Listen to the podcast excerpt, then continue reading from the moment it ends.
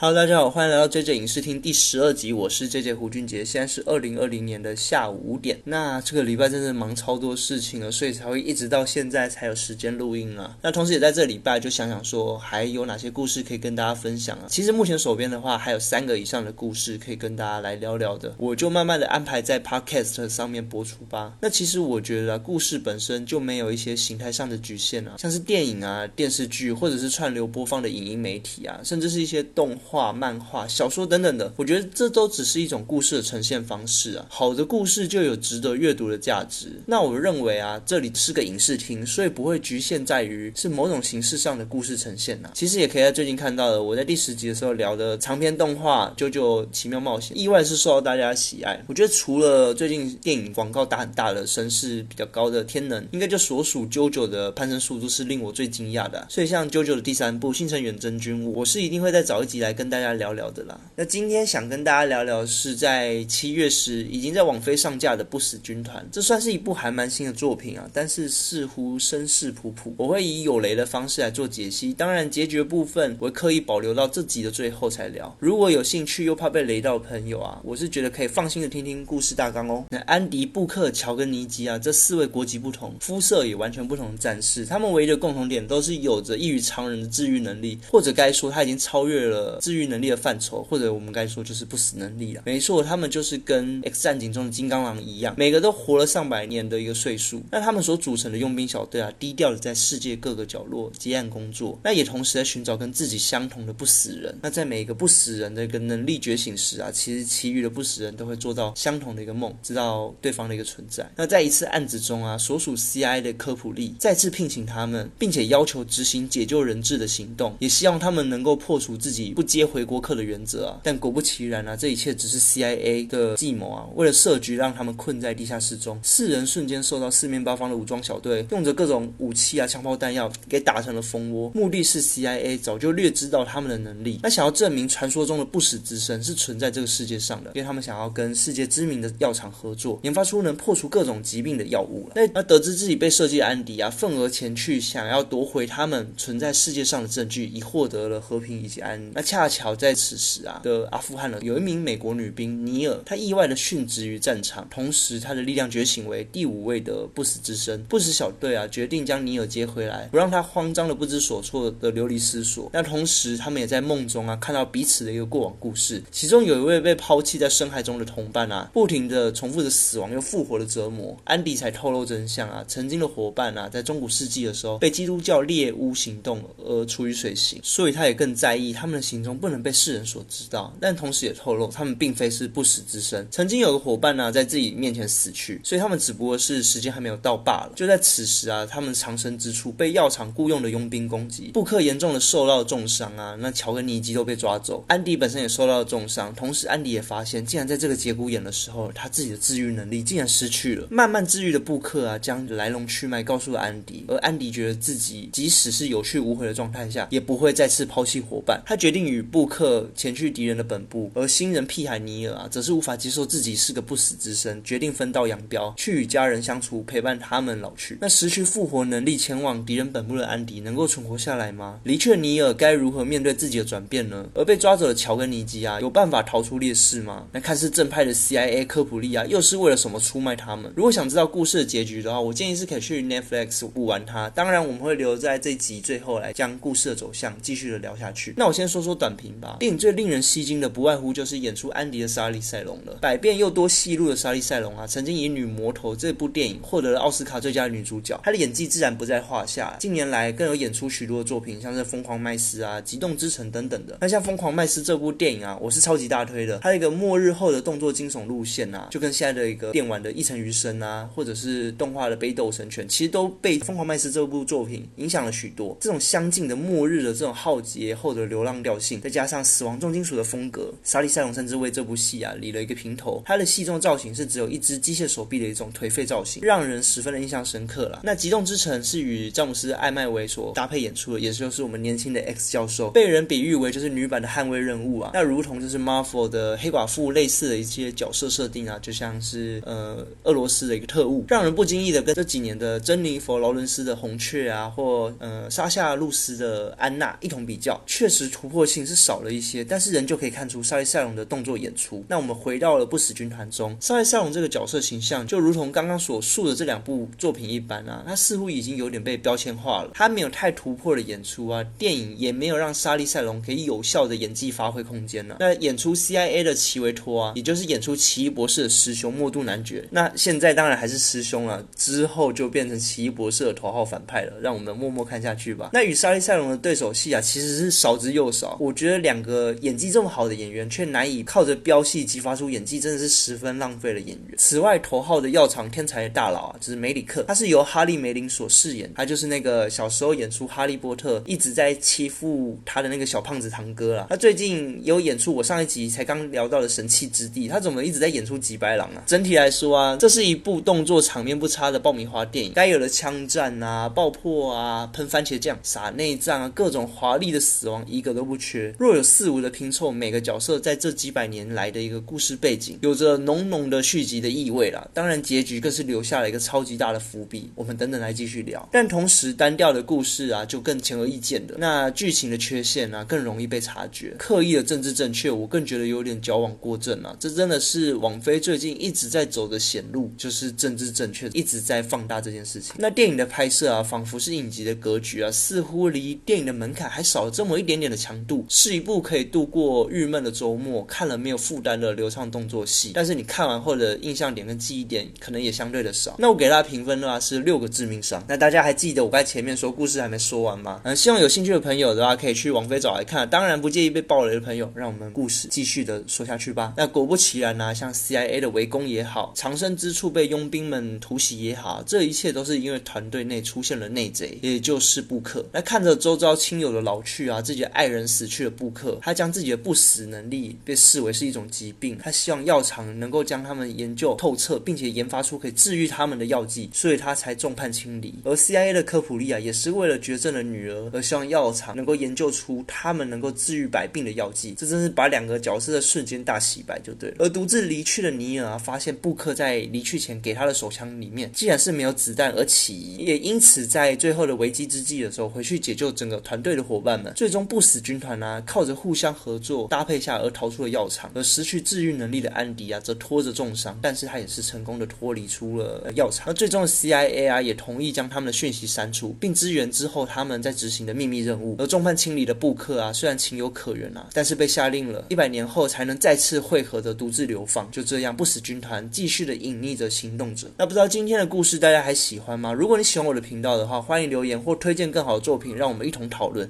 当然，也希望不吝啬给我一个评价，或者是开启订阅哦。我是 J J，我们下次见，拜噗！哎，等等等等，还记得我刚刚有说这部故事最后埋了一个很大的伏笔吗？那就是最后啊，借酒浇愁的布克，他突然发现回到家的时候，他的住处是遭人闯入了，而映入眼帘的是几百年前就被处于水刑的伙伴，他竟然重获了自由，并且坐在布克的桌上，露出一抹诡异的微笑，并且要对曾经抛下他的安迪产生复仇。那我们今天故事就到这喽，拜。